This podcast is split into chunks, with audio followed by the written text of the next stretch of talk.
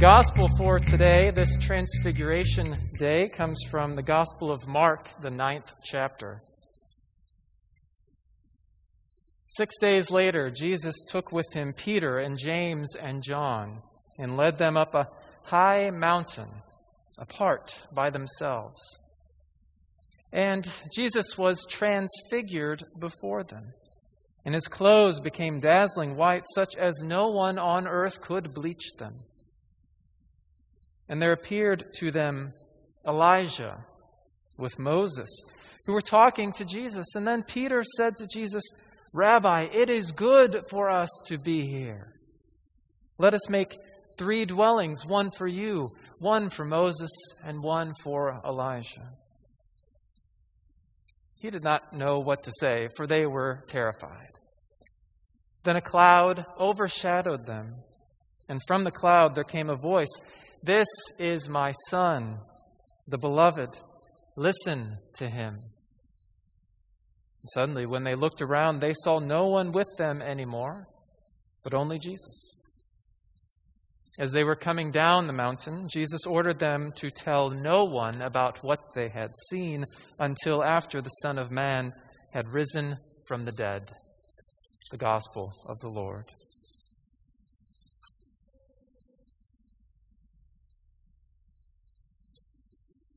Grace, peace, and mercy to you from God our Father, from our Lord and our Savior Jesus the Christ, and the Holy Spirit who unites us in faith.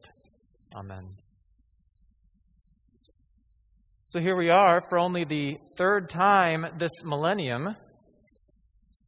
We gather on Sunday worship on Valentine's Day, a day that celebrates the role of love in our lives. And in light of this rarity, and given that there is a proclamation of love in today's gospel, it seems that the stars have aligned for me to preach a lovey dovey sermon. There's just no way around it, much to the chagrin of my youngest child watching at home right now, who finds the whole Valentine's Day thing completely uncomfortable. Hi, Kyle. Love you. In all seriousness, every Sunday, every sermon should be a lovey dovey sermon. For many people, the experience of worship is the only time that they are reminded of the fact that God loves them. Everything we do as a church, not just worship, but every class, every service project, every piece of music rehearsed, every decision the council makes, every meal shared, every dollar given to the church, and every dollar the church gives back to the community. These are all reactions to the announcement that God is love, that God loves you, and God loves this world. Now, I'll pause here to make sure we're all on the same page about what love actually is. To help, I'll share some Valentine's Day cards from some brilliant Christian thinkers through the ages. The first is from St. Augustine. And his card reads What does love look like? It has the hands to help others, it has the feet to hasten to the poor and needy, it has eyes to see misery and want. It has the ears to hear the sighs and sorrows of men. That is what love looks like. And then we have a Valentine's Day card from Thomas Merton, who says, To say that I am made in the image of God is to say that love is the reason for my existence. For God is love. Love is my true identity. Selflessness is my true self. Love is my true character. Love is my name. And of course, one more from C.S. Lewis, who writes Love is not an affectionate feeling, but a steady wish for the loved person's ultimate good as far as it can be obtained.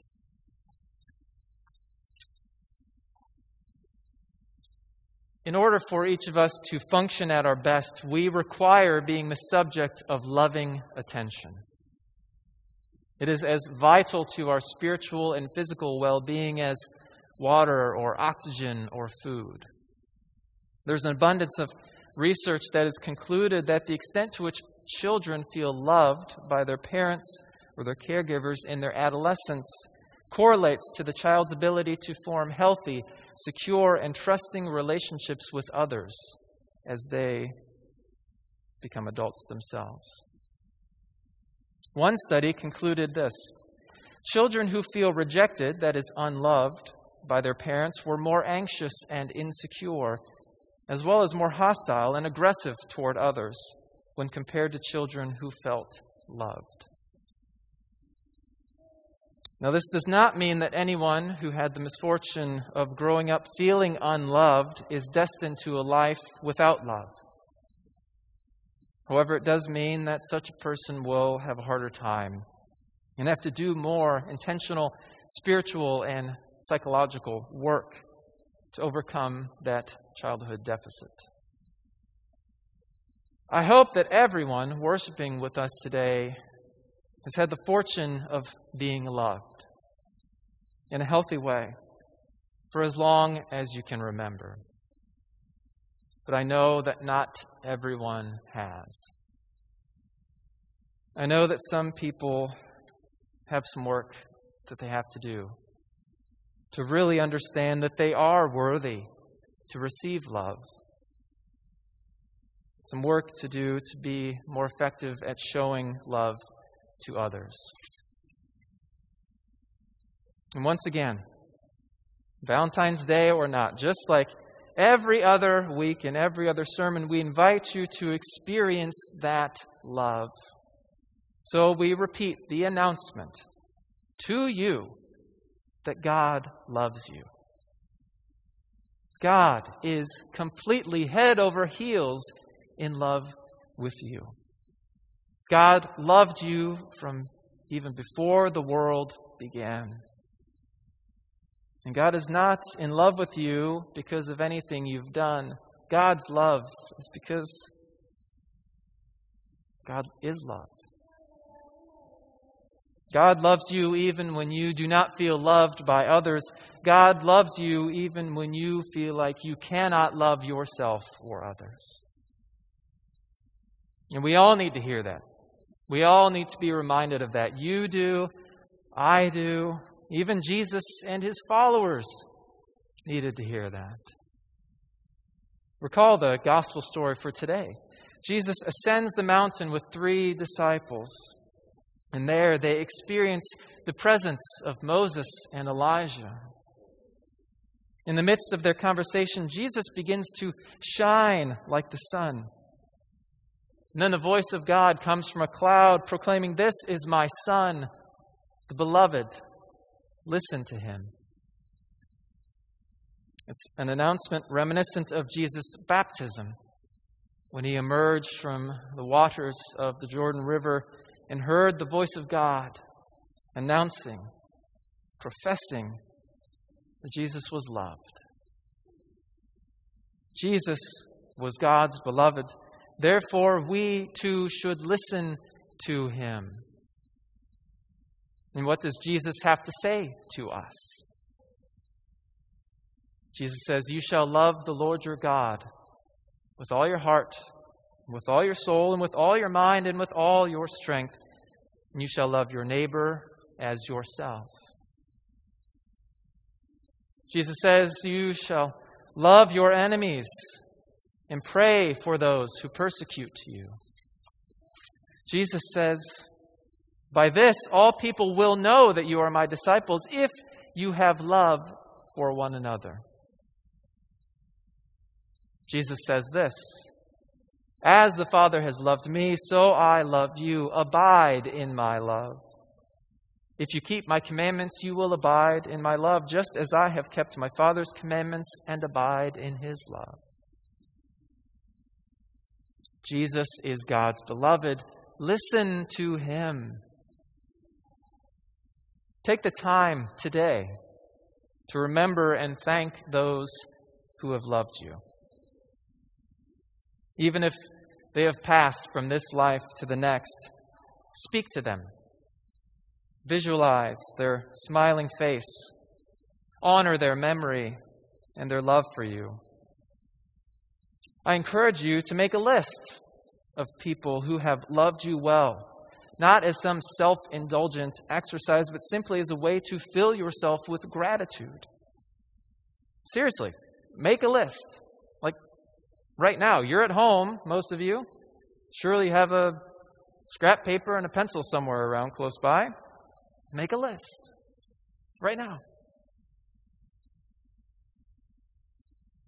Now, regardless of whether or not your life has been filled with love or not, know that you are invited to experience God's unconditional love in the pages of Scripture and in the space of prayer.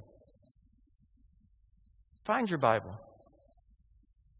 open it, let yourself be immersed in God's love story, God's story of redemption and grace, of freedom. Once you find something that speaks to your soul in Scripture, sit in silence with nothing but that Scripture and find yourself transported into God's safe and loving embrace. And I'll finish by inviting you to do one more thing. I invite you to come up with some subtle cue or some way of reminding yourself throughout the week that you are God's beloved. You could bookmark a verse about God's love in your Bible and reread it at least daily. Maybe you could uh, draw a little heart on a sticky note and stick it to a bathroom mirror or someplace you will see it every day. Maybe you can change the background image on your phone or your computer to something that will remind you of God's love every time you look at it.